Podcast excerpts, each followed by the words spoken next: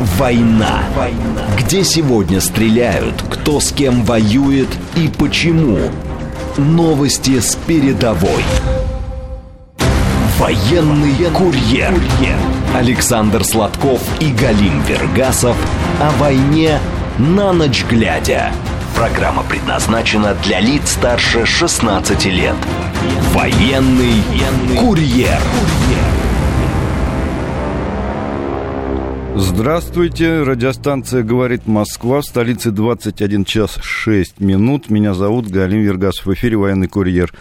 Э, сразу, э, сразу напомню вам, что вы можете смотреть прямую трансляцию, не только слушать нас в эфире, это прямая трансляция в официальной группе «Говорит Москва» ВКонтакте, в нашем телеграм-канале.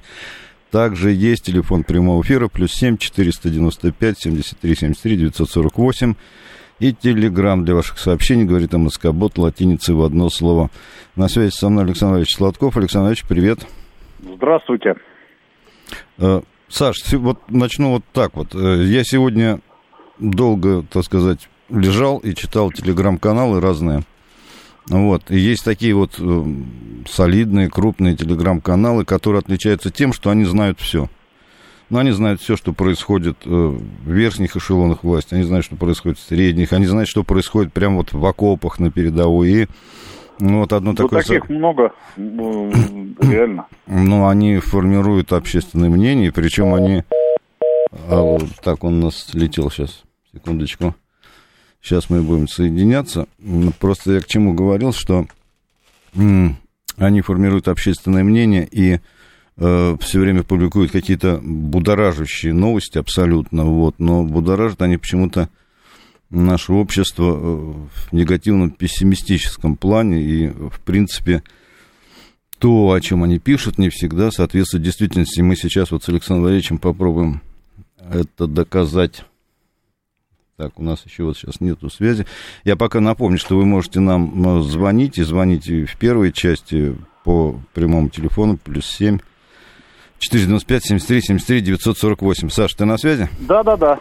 Вот, я просто... Каналы формируют да, общественное мнение. Да, и они, они такие будоражащие новости какие-то вот эксклюзивные сообщают, но они почему-то вызывают у населения больше пессимизма, чем это. И вот было такое сообщение, что... Ну, мы с тобой вот только недавно вернулись, буквально вчера из командировки. Э, публикуют такие новости, что военкоров не пускают э, на линию боевого соприкосновения, держат на третьей, четвертой линии обороны.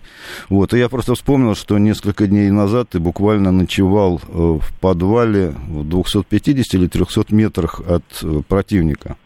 Вот. И мне хотелось, чтобы ты просто вот, ну, поделился своими впечатлениями о том, как вот эта ночевка происходила, и что ты там увидел, и что говорят ребята, которые там находятся, бойцы, которые там воюют. Ну, э, первое. Пускают. У нас коллега погиб под пятихатками. Вот. Э, это не в тылу прилетел коптер. Совсем. И а, значит, бросил на них заряд. Ну, по моему, э, по моей информации. Вот. Э, на передней линии парень погиб. Ранено на передней линии. Погиб Дима Кузнецов. Ой, Кузьмин сотрудник э, пресс-службы, офицер э, департамента информации. Вот. Э, поэтому пускают, конечно. И ходят, и ребята ночуют впереди, и с нашими же находятся в окопах передних. Вот, поэтому, ну, не знаю, кто это говорил, опять встревожен. Ну, видимо, это, ну, как бы неверная информация. Такое бывает. Вот. А что видел? Да ничего, люди живут в окопах. Люди живет, живут в укрепленных э, подвалах, борются за жизнь, роют траншеи, э, оборудуют укрепления. Вся жизнь в работе. Лопата, автомат, пулемет, лопата вот, в руках. Поэтому очень тяжелый труд, опасность, постоянное перемещение, постоянные расчеты своих маршрутов эм, с целью остаться в живых до обеда, потом снова расчет, чтобы остаться в живых после обеда. Э, две гильзы на входе в укрытие – это уже грубейшее нарушение. Эм, демаскирующие признаки. За это грозно наказывают строго. Оставленная пустая бутылка или консервная банка вблизи жилища. Э, укупорка от боеприпасов.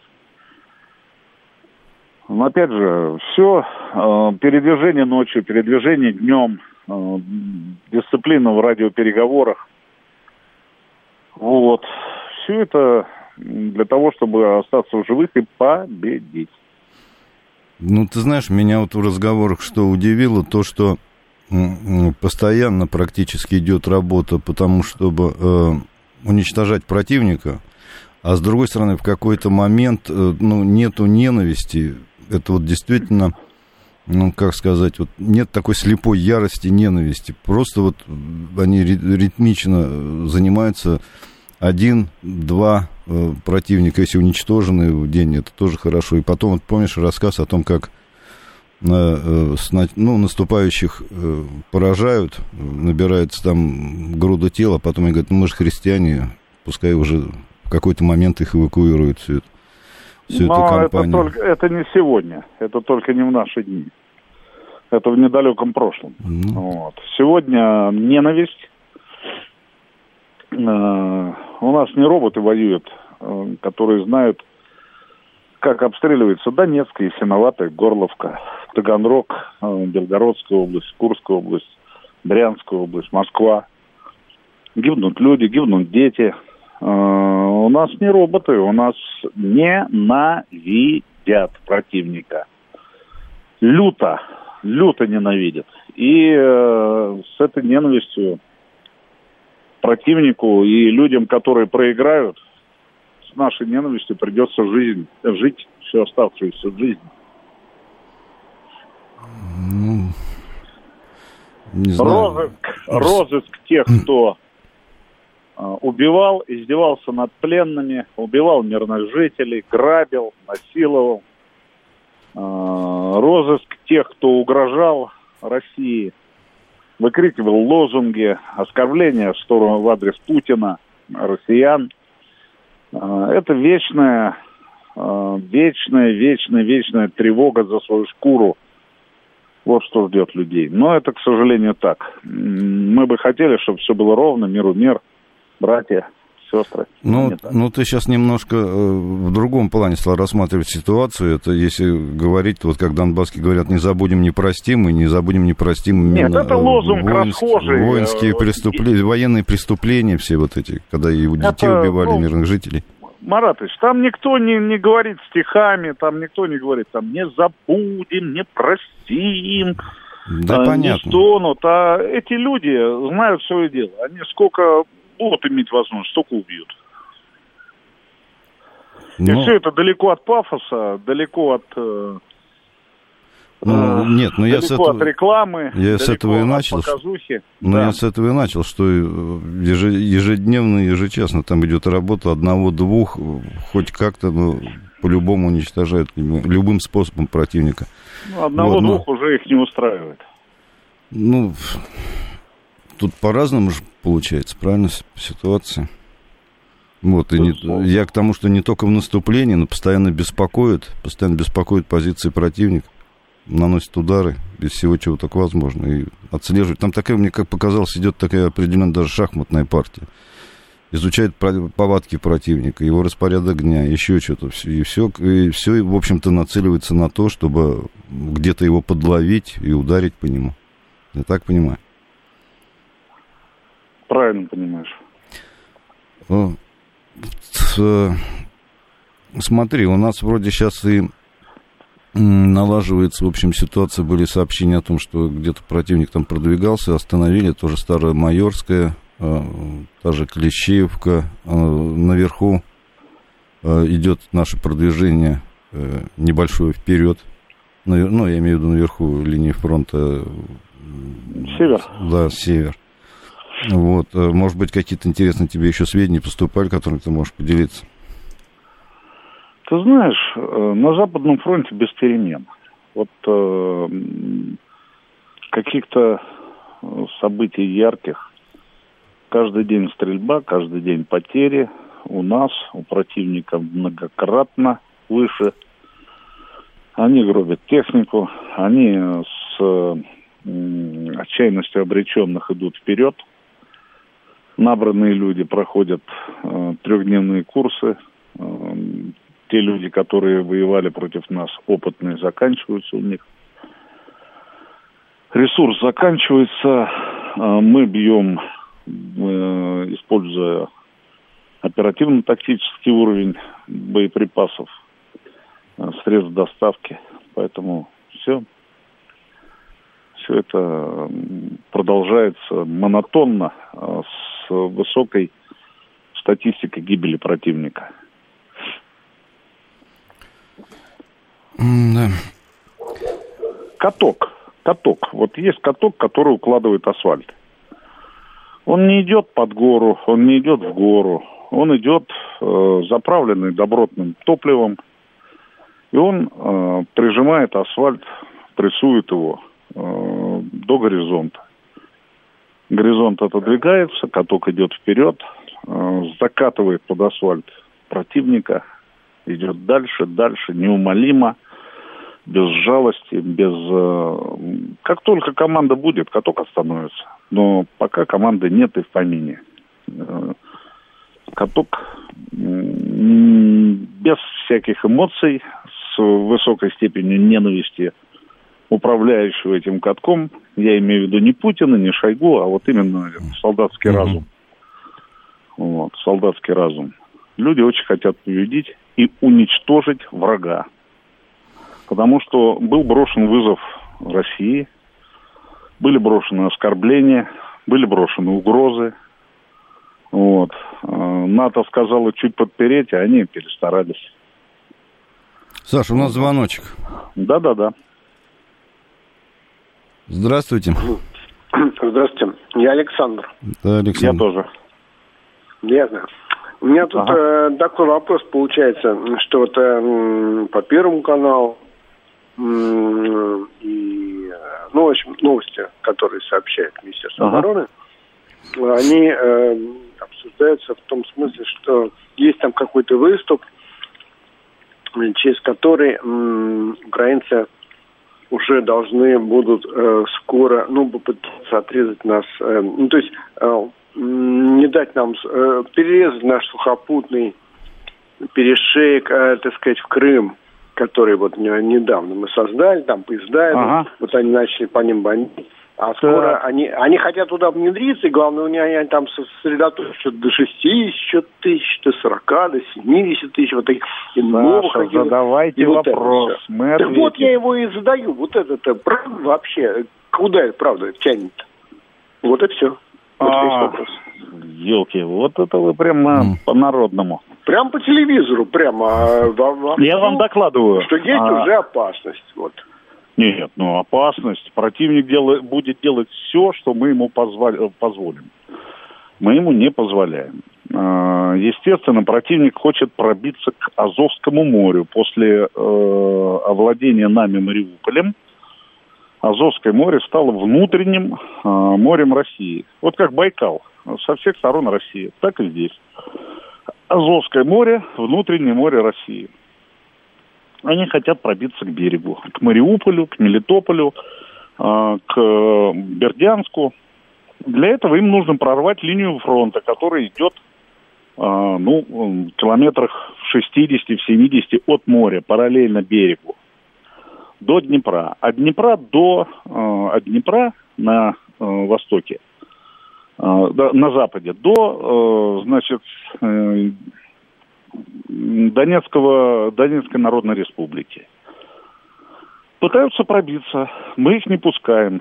Э, они хотят вбить клин танковый, пехотный, мотопехотный. Вот, не получается. А то, что касается Веремеского выступа, а, они его сравняли, и линия фронта уже у нас ровная там, но она не провалена. Они пытаются выйти на трассу с э, Мелитополя, э, с Донецка, Мариуполь. Вот.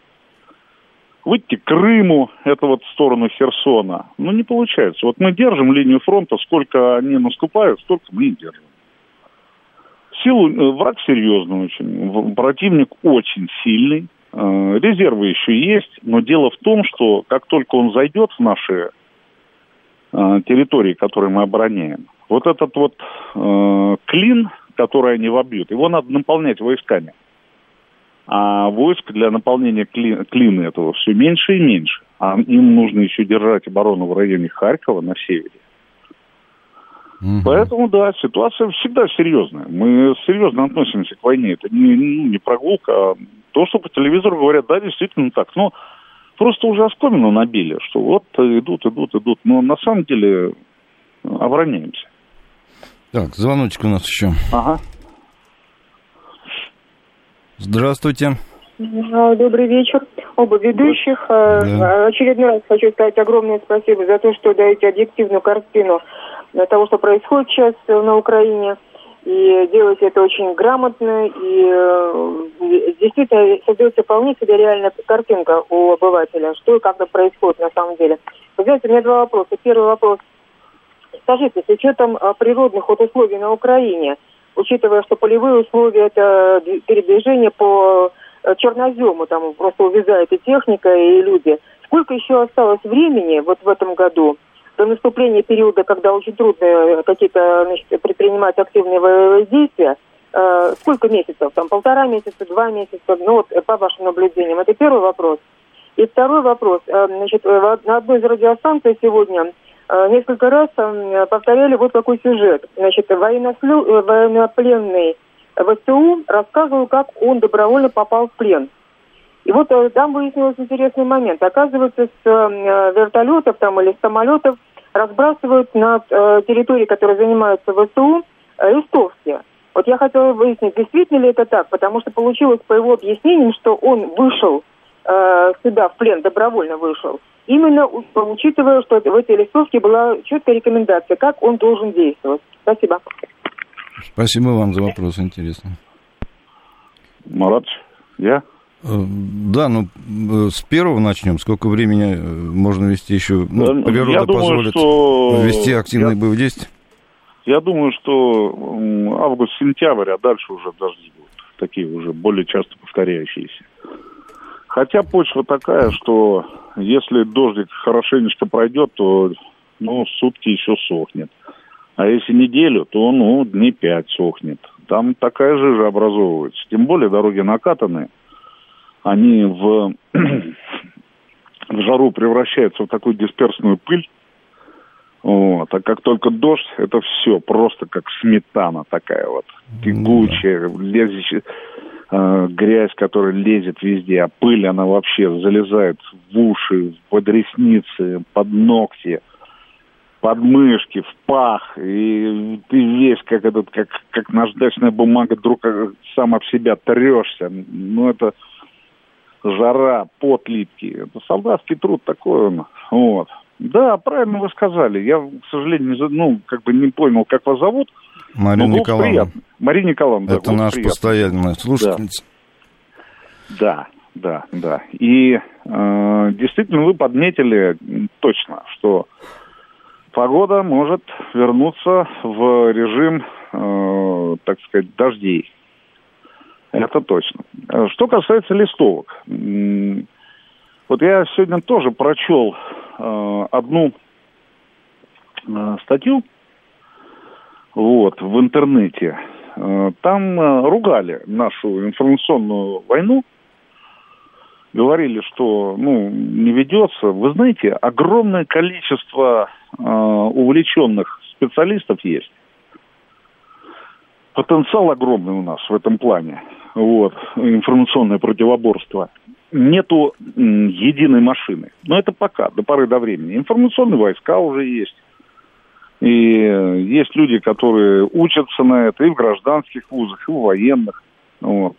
Но вы подняли вопрос ТСП. Вот у десантников это э, тактика специальная подготовка, а у инфоборцев технические средства пропаганды, ТСП. Вот. Это э, действительно агитационные бомбы, агитаб, агитационные бомбы, э, наполненные листовками, но Здесь самолет не может пройти над, э, без риска над территорией противника, и получается, что мы больше снарядами действуем.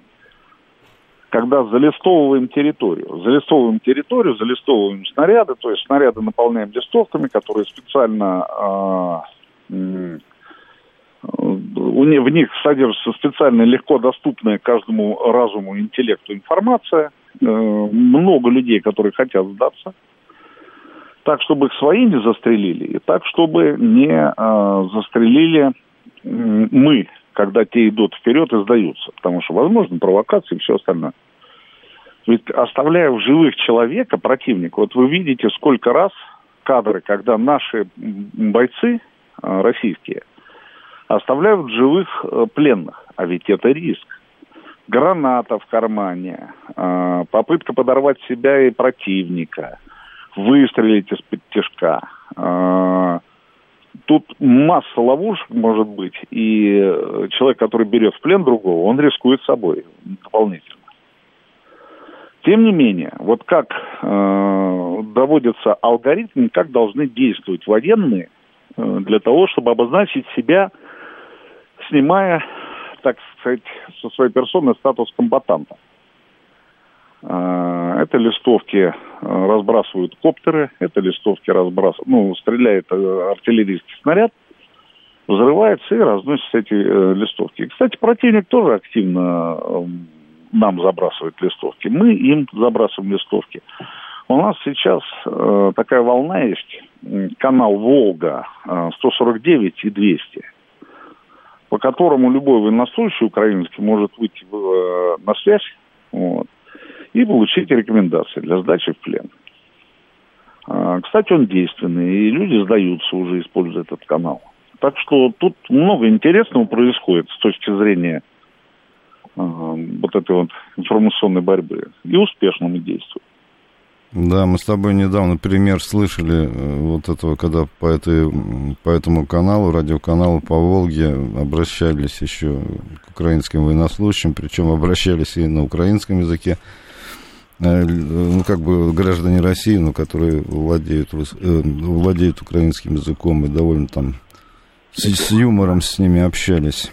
Ну, не общались, но как бы посыл такой был с юмором, а потом все-таки какие-то серьезные вещи звучали и призывали выходить на эту частоту и обговаривать условия о том, как, как и где они будут выходить, и в какое время, и как чего там. То есть все детали.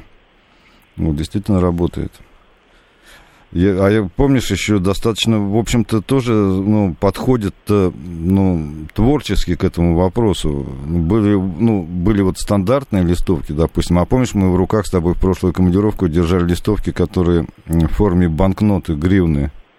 Да, да, напечатанные да, да, такие. тоже интересно, да. Как Да. будто деньги рассыпаны, Да, да. а как на них информация, как сдаваться, да, действительно. Да, то есть- Иногда, иногда сама же листовка служит пропуском для Да, того, чтобы да. сдать, э, сдаться в плен. То есть а, солдат противника показывает э, эту листовку, и она как бы такой купон а, на жизнь.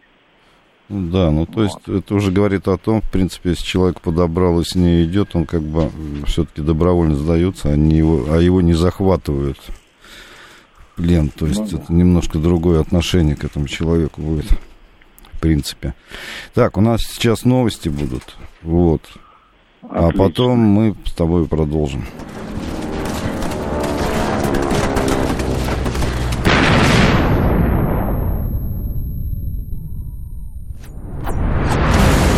Весь мир война. Где сегодня стреляют, кто с кем воюет и почему. Новости с передовой. Александр Сладков и Галим Вергасов о войне на ночь глядя. Военный курьер. 21.35 в Москве, программа «Военный курьер». Меня зовут Галим Вергасов. Мы с Александром Сладковым продолжаем наш прямой эфир. Александр Валерьевич, ты нас слышишь? Александр Валерьевич. Похоже, он у нас ушел со связи. Я тогда вам пока напомню, э, что вы можете нам позвонить э, по телефону прямого эфира плюс 7 495 73 73 948. Также вы нас можете не только слушать, но и смотреть наш эфир, э, онлайн-трансляцию нашей программы в официальной группе «Говорит Москва ВКонтакте и в нашем телеграм-канале. Также, так, появился у нас Александр Валерьевич. Александр Валерьевич, Я? ну что, продолжим на звонки отвечать? Да, да, да, да. Здравствуйте. А, здравствуйте, Олег. Здравствуйте. Да, Олег. Александр. Скажите, вот, э, да, могли бы вы предположить, что, скажем, через месяц, через полтора э, и резервы, и наступательный потенциал ВСУ, ну, окончательно закончатся, и вот примерно, примерно в эти сроки уже будет более широкое наступление э, российской армии. Это можно предполагать такое? Спасибо. Спасибо за вопрос. Ну, то, что касается меня, абсолютно. Э, я не уверен, будет ли наступление, но предположить такое я могу абсолютно. Абсолютно. А, единственное, что я так думаю, что речь может вестись, а, хотя вот мы спорим а, внутри нашей съемочной группы, угу. и Павел Андреевич, оператор наш, он тоже профессиональный военный, он считает, что наступать в любом случае более выгодно по всему фронту. Но я считаю, что это будут отдельные две операции, две-три операции. Вот. Э, сил у нас хватит, у противника обороняться будет проблематично. Допустим, это может быть Харьков и Одесса, может быть э, Николаев и Сумы, может быть, э, ну, направление чисто ДНРовское, это Дружковка, Краматорск, Константиновка, Славянск, вот, а, Покровская, там, а, не знаю, Красногоровка, ну, большая Красногоровка, Красноармейская, Покровская, я уже сказал, вот, а, либо там будет. То есть два, два направления, но это я так предполагаю. Мы вытянем, мы вытянем со своим резервом, а господа враги, ну, навряд ли. У них будет уже затруднена оборона. Вот. Тем более, так как они сейчас тратят свой ресурс, я вообще не знаю, они как будто последние дни доживают. Все бросают в печку. Людские судьбы вообще просто горят как бумага. Вот. А, знаете, я еще могу, Олег, я еще могу предположить, что э, война может в, один, в одну секунду закончиться.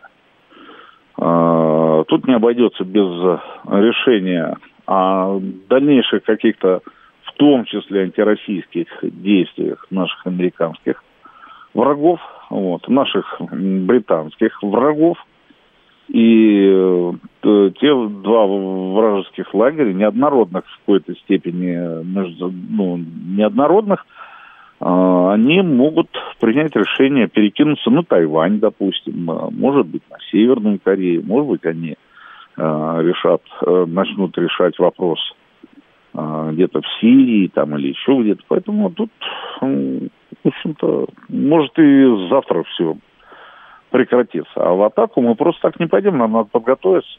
Вот. Ронять людей в могилу просто так, я думаю, что уже это не начало СВО. Тут, когда нам нужно было двинуться любой ценой. Здесь Путин, Путин э, прекратил штурмовщину еще в мае. Мариуполь в Мариуполе, да. Мы все, конечно, сели на пятую точку. Неужели стоп? Неужели не пойдем дальше? Неужели мы замораживаем конфликт? Нет, просто Владимир Владимирович сказал так, ребят, хорош штурмовать любой ценой. Хорош. Вот.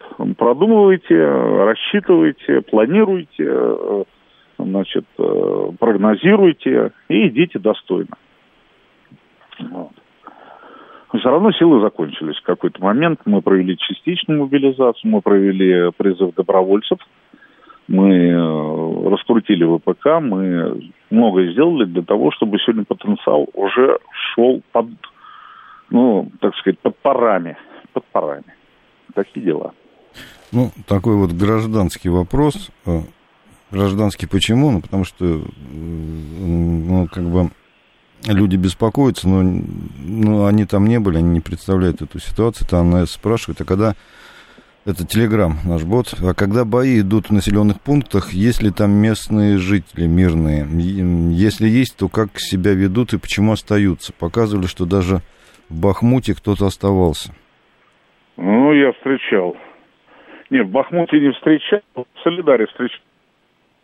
Угу. Остаются мирные жители, много мирных жителей. Но вот э, в начале было много мирных жителей в населенных пунктах, которые мы освобождали. Особенно Мариуполь, э, подвалы, люди. Э, там, кстати, так вот, если честно сказать, противник не особо о них и пекся. Не особо их эвакуировал, не особо он их обеспечивал едой. Там кто-то делился из солдат украинских. Вот, в ходе обороны своей, ну, враг когда оборонялся в Азовстале, да, приходили ребята, делились, пограничники какие-то украинские делились, моряки, азовцы никогда.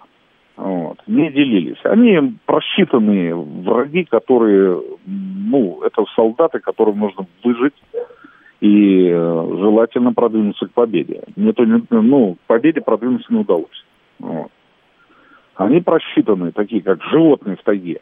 Вот. Но с, в данной ситуации их судить нельзя. Это солдаты, которые, ну, которые вот воюют и все. У нас э, русский солдат, российский солдат, конечно, во многом другой. Он поделится едой, жратвой, какой-то теплом, угол даст. Вот э, там стоит на какой-то вот, э, допустим, у Вагнеров было, стоит э, пункт управления там э, взвода.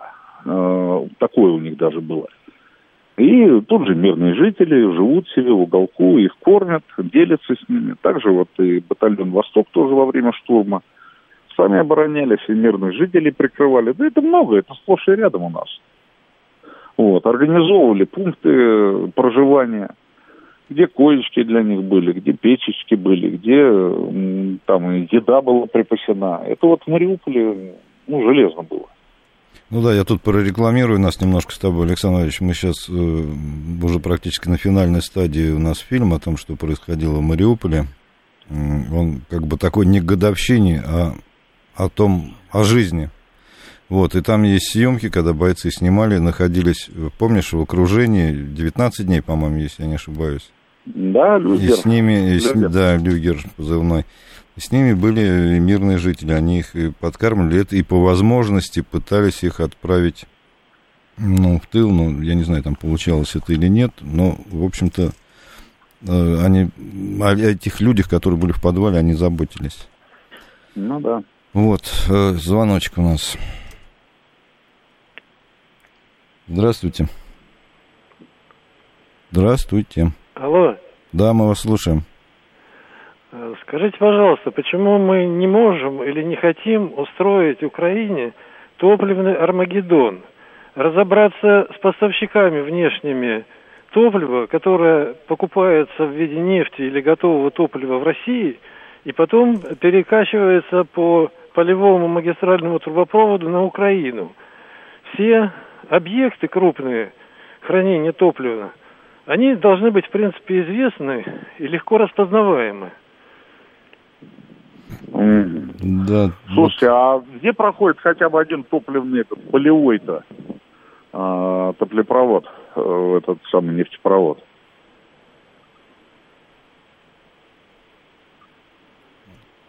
Алло. Да-да, я а. слушаю вас. Скажите, э, совершенно лишен сарказм вообще. То, вас очень вот плохо полевой, слышно. Полевой, полевой, полевой э, топливопровод, где проходит э, хотя бы один? Ну, у меня координат нет, но вот э, какая-то информация сторонняя поступала, что Казахстан устойчиво продолжает э, поставлять Украине топливо. Не, ну, а, я, я понял, э, совершенно справедливый у вас э, вопрос. И Казахстан, и остальные страны считают себя как бы нейтральными вот в, этом, в этой ситуации. Хотя они члены ОДКБ Украины, не члены ОДКБ активные. Вот, э, э, да, это странная вещь. Беларусь отказалась от этого. Беларусь, которая поставляла э, нефть э, Украине для переработки бензина, они отказались от этого. А те страны, да, весьма возможно. А как их перекроешь? У нас такая политика. Вот. Осуждать я не могу, потому что я не понимаю, что происходит. Но, ну, я реально не понимаю. Я, ну, не док, не знаток. Но меня это тоже печалит. Э, возмущает, печалит, и я с этим не согласен. Дальше идем. Давай звоночек еще. Здравствуйте. Здравствуйте, Ростислав. У меня один вопрос Александру. И еще про июньский эфир есть просьба к возвратившемуся Галиму. Вот так как Штирлиц после Кракова переключился на дело передатчики, вот просьба к вам, Галим, догонку одного вопроса слушателя в вашей программе про Германию в июне. Подспрашивайте у знакомых соответствующей компетенции. А сейчас в ФРГ нет мозговых центров уровня бывшей легендарной академии разведупраштази в местечке Гольму Потсдама. Как говорил Мюллер, сделал туфлы, покопайте, может, узнаете. А вопрос все же Александру. Mm-hmm. Я на звезде я на «Звезде» видел репортаж про поездку туда генерала Горемыкина из Главпура. И он сказал, что замком полков по воспитательной работе там тоже не бездельничают. Интересно, а там вот сейчас как проводится политинформация, вот как раньше была в армии, есть ли она в распорядке воинских частей и про что говорят бойцам на таких политзанятиях? Спасибо. Спасибо. Ой, сейчас политзанятия не проводят. Сейчас э, замполиты воюют, все остальные. Э, нормальные, порядочные замполиты воюют. Э, Горемыкин действительно мотается по фронту. Реально, мы его несколько раз встречали. Вот э, крайний раз под Энергодаром он был у десантников, он был у пехоты, проверял, там что-то разговаривал с, с замполитами, общался. Это, это был, да, Виктор Петрович, тут не отнять. Вот. Э, Политзанятий сейчас нет, э, равно как и марксистско-ленинской подготовки, ну, э, учебы для прапорщиков, политзанятий для солдат и марксистско-ленинскую учебу для офицеров. Сейчас нет, сейчас некогда. Даже в, как бы, в пункте постоянной дислокации, там, где проходит, ну, как бы долечиваются раненые, перед отправкой на фронт. Там такие есть батальоны целые раненых, которые собираются на плацу по утрам, там кто на костылях, кто с палочкой, кто перевязанный, а, отмечаются, ходят э, на построение, вот, э, ждут, когда их отправят обратно воевать.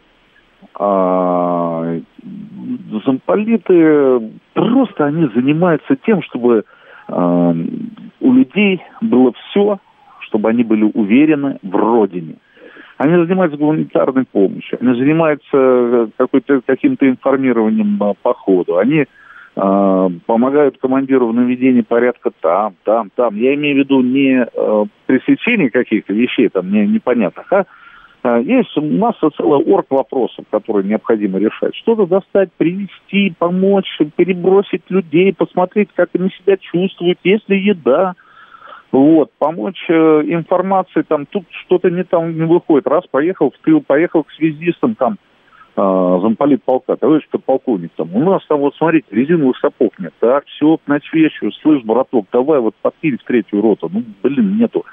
Вот они сейчас вот таким занимаются. Так, что с транспортом? Нету. Блин, надо поговорить сейчас. Может быть, вот гуманитарщики дадут. Так, ребята, э, две машинки надо вот на передний край там. Вот можете помочь там, от коптеры, Ага, все, так. Пришла задача, э, опять же, по листовкам, там, по каналу Волга. Давайте, ребят, вот это вот так, вот так, вот так, в ротный. А, нет, нет, да и скажешь в эфир там или где-то по открытому выйдешь, скажешь, вот есть такой канал, там, 149 и 200, там, вот это, вот это. То есть замполиты живут жизнью частей, они, э, если, если э, связисты занимаются связью, проводами, системами, значит, ну, рациями, там, ну, грубо говоря, там, а, артиллеристы боеприпасами, снарядами, там, вооруженцы э, боеприпасами, снарядами, а, оружием, артиллеристы стрельбой, там, э, разведчики, разведданные. А эти занимаются людьми, чтобы люди были в порядке, чтобы они политико-моральное состояние у них было, чтобы никто не перегорел, никто там не, не, кто-то не напился, не что-то еще там. Вот такое вот. Людьми занимается. Человек же тоже должен быть боевой готовности. Начни с мускула, а тот разум. Ну да, но мы с тобой видели замполитов, которые, э, в общем-то, не имели, скажем так, специального образования, да, то есть это были люди, ну, с, ну, с боевой Сейчас биографией. Мало таких, кто специальное образование. Да, с боевой Система биографией. Система не работает так, как работала да. при Советском Союзе. Да, да, абсолютно. Э, с боевой биографией, которых просто из запаса призвали, а он там был разведчиком, допустим. А сейчас он зам, ну, да, замкомандира да. полка, помнишь, вот у Башкира, замкомандира полка, он как бы замполит. Ну и, поэтому, ну и боевые какие-то вещи он тоже на себя берет. То есть не только там Безусловно. агитации, плакат. Так, еще звоночек у нас. Здравствуйте. Здравствуйте, добрый вечер, Николай Москва. Да, Николай. А, по работе ездили... Здравствуйте. По, по работе съездили, э, поснимали несколько заводов э, по производству и тяжелых э, танков, и БТРов. Удивило, насколько ребята работают и насколько много выпускается продукции. Прямо вот уходящие составы с тяжелой техникой и с легкой но вот вопрос, ну просто их много. Вот вопрос, насколько это чувствуется сейчас на, на фронте, что это все вовремя доставляется, и насколько это меняет э, дело. Это первый вопрос. А второй вопрос, э, вот несколько лет назад э, брали мы интервью в свое время у инструктора из Польши, вот, и периодически с ним переписываемся, и он иногда задает вопросы. А, меня удивило, что они сейчас очень активно готовятся к чему-то. То есть вот он говорит, мы вот прям, вот он уже как бы ушел из, из, из работы, он остался как советник, вот, но они готовятся к чему-то. Вот тоже вот какая-то у вас информация или понимание какое-то есть? Спасибо. Угу, а мы коллеги, я так понял, да? Да, мы коллеги а. с вами. Приятно очень. Очень приятно, что коллега позвонил. Это дорогого стоит, ей-богу. Знаете, да когда Т-90 пришли, блин, так э, что-то потеплело, а сейчас, сейчас уже 72 меньше, наверное, чем Т-90. Т-90 вообще не танк, а просто какая-то боевая колесница. Это супер, супер. Э, и, естественно, чувствуется. А, пока, пока мы не чувствуем вот э, БМП-3, там так, такие вот Э, гаубицы новые, ну, в смысле, артиллерийские системы новые приходят, но так, чтобы активно, нет, а вот танки, да, поперли. Поперли. Не скажу за армату, потому что ну, не видал, а вот Т-90, ну, просто прям входят, входят, входят в жизнь. А, и, конечно, мы не видим э, вот э, артиллерийский парк ну, то есть, как правило, артиллерия, она на, ну, как бы не выходит на плац. Плаца не работает, они там себе кучкуются, но, блин, все возможные места заняты. Вот честно говорю, все возможные места заняты. Куда ни клюнь, плюнуть не буду говорить, а куда ни клюнь, везде, блин, то пушка, то э, гаубица, то миномет, то тяжелый миномет, то еще что-то там, то реактивная система, то вообще ТОС. Вот. Такое есть, реально. Реально есть, и, ну, парк насыщается. А, так, а вот второй вопрос. Господи, да что же с мозгами-то? Насчет, я сейчас, я сейчас тебе напомню. Вот я просто хотел чуть добавить от свои две копейки. Вот пушечку бы нам чуть подальнобойнее было бы вообще замечательно. Вот, если бы Маратович, давай, давай так, давай мы с тобой артиллерист пригласим и побеседуем, потому что а, да. Пушечка-то может нормально, а вот снаряд, о котором... Да, может согласен. быть, в снаряде дело, да. может быть, в порохах дело, может быть, э, в реактивных дело, может быть, не в дальности, а в точности дело, а может быть, не в точности, а в а, интенсивности работы и наличии разведывательно-артиллерийских комплексов, понимаешь? Может быть, в их, а, так сказать, э, привязке к БЛА, там, а, 30-х, чтобы они летали, понимаешь? Э, суперкамы там. А, но тут, э, тут целый комплекс. Вот сейчас вот мы скажем с тобой, да, нам бы пушечку по дальнобойней. Тут, э, братья, столько нюансов, что для нас, я тоже считаю, уже гражданский человек, хоть и служил почти 10 лет, и военное училище закончил, но сейчас э, вся наука так шагнула вперед, она вообще через нас перешагнула и ушла дальше. Какой второй вопрос? Второй вопрос. Э, наш коллега говорил, что записывал интервью в свое время э, с а, польским поляки. военнослужащим. Да, поляки. Э, я, я смею предположить, смею предположить, что активная подготовка, ну, во-первых, это еще не есть подготовка к действию. Активная подготовка это уже есть тот самый маневр, который может быть отвлекающим, второстепенным, если они так готовятся, да еще говорят об этом, а, вдруг это контрмеры к а, белорусским усилиям, может быть, вагнеровским усилиям, может быть, э, все те слова, которые говорили, ну и Владимир Владимирович говорил, и Картополов Андрей Валерьевич говорил, и говорил э, Сергей Евгеньевич Нарышкин, э, все они говорили, что Польша что-то там шебуршит, а, и не знаю, может быть это отвлечение сил, может быть это привлечение внимания, наоборот, лишнего, может быть это а, так сказать, еще один узел напряженности, который предназначен для нашего внимания а, и отвлекания, от отвлечения внимания нашего от основных каких-то наших планов. Поэтому тут фиг его знает. А поляки, ну, поляки готовятся, может быть, к входу на Украину, может быть, это будет объявлено какой-то акции принуждения России к миру. Ну, попробуйте. У нас ядерное оружие такое, мало не покажется, что кто там нас принуждать будет. Тем более мы не угрожаем Европе. Мы, э, собственно, готовы к переговорам. Э, мы от своих задач не отойдем. Вот и все. Ну да, тут есть несколько направлений. Во-первых, э, подготовка, скажем так, к интервенции да, Запад, на Западной Украине. Западной, да. Да, а есть и такой момент, что, может быть, э, быстро же этого не сделаешь, может, они просто готовятся к отражению, допустим, туристической поездки Вагнера, перепугались. ну, у нас серьезная ну, программа. Ну да, нет, не нет, но я говорю к тому, что, в принципе, как бы надо же просчитывать всевозможные действия, почему они не могут э, как бы предполагать, что российская армия может перейти границу. Это же ведь, э, когда перейдут, уже поздно будет, лучше заранее подготовиться. Вот. Ну, конечно, версия о том, что готовится вход на Западную Украину при благоприятной ситуации, она самая, наверное, такая правдоподобная. Так, у нас еще звоночек. Да. Здравствуйте. Да, здравствуйте. Вы знаете, вот вдогонку к этой теме, да. а, вот при, представим такую ситуацию, что, допустим, украинская армия терпит поражение, и, э, ну, случаются, допустим, какие-то там э, ДРГ там или какие-то возможные там даже, может быть, теракты и там разгул бандитизма, и Зеленский обращается к странам гарантам, просят полицейскую миссию ввести, потому что он сам не может контролировать страну. И с полицейской миссией войдут польские силы, возможно, ну, румынские вряд ли, но скорее там американская десантная вот эта дивизия, которая в Румынии, в Одессу. Что вот мы тогда будем делать? Вроде бы прямой войны не будет. И тем не менее они займут, вот как мы в Приштине заняли аэродром.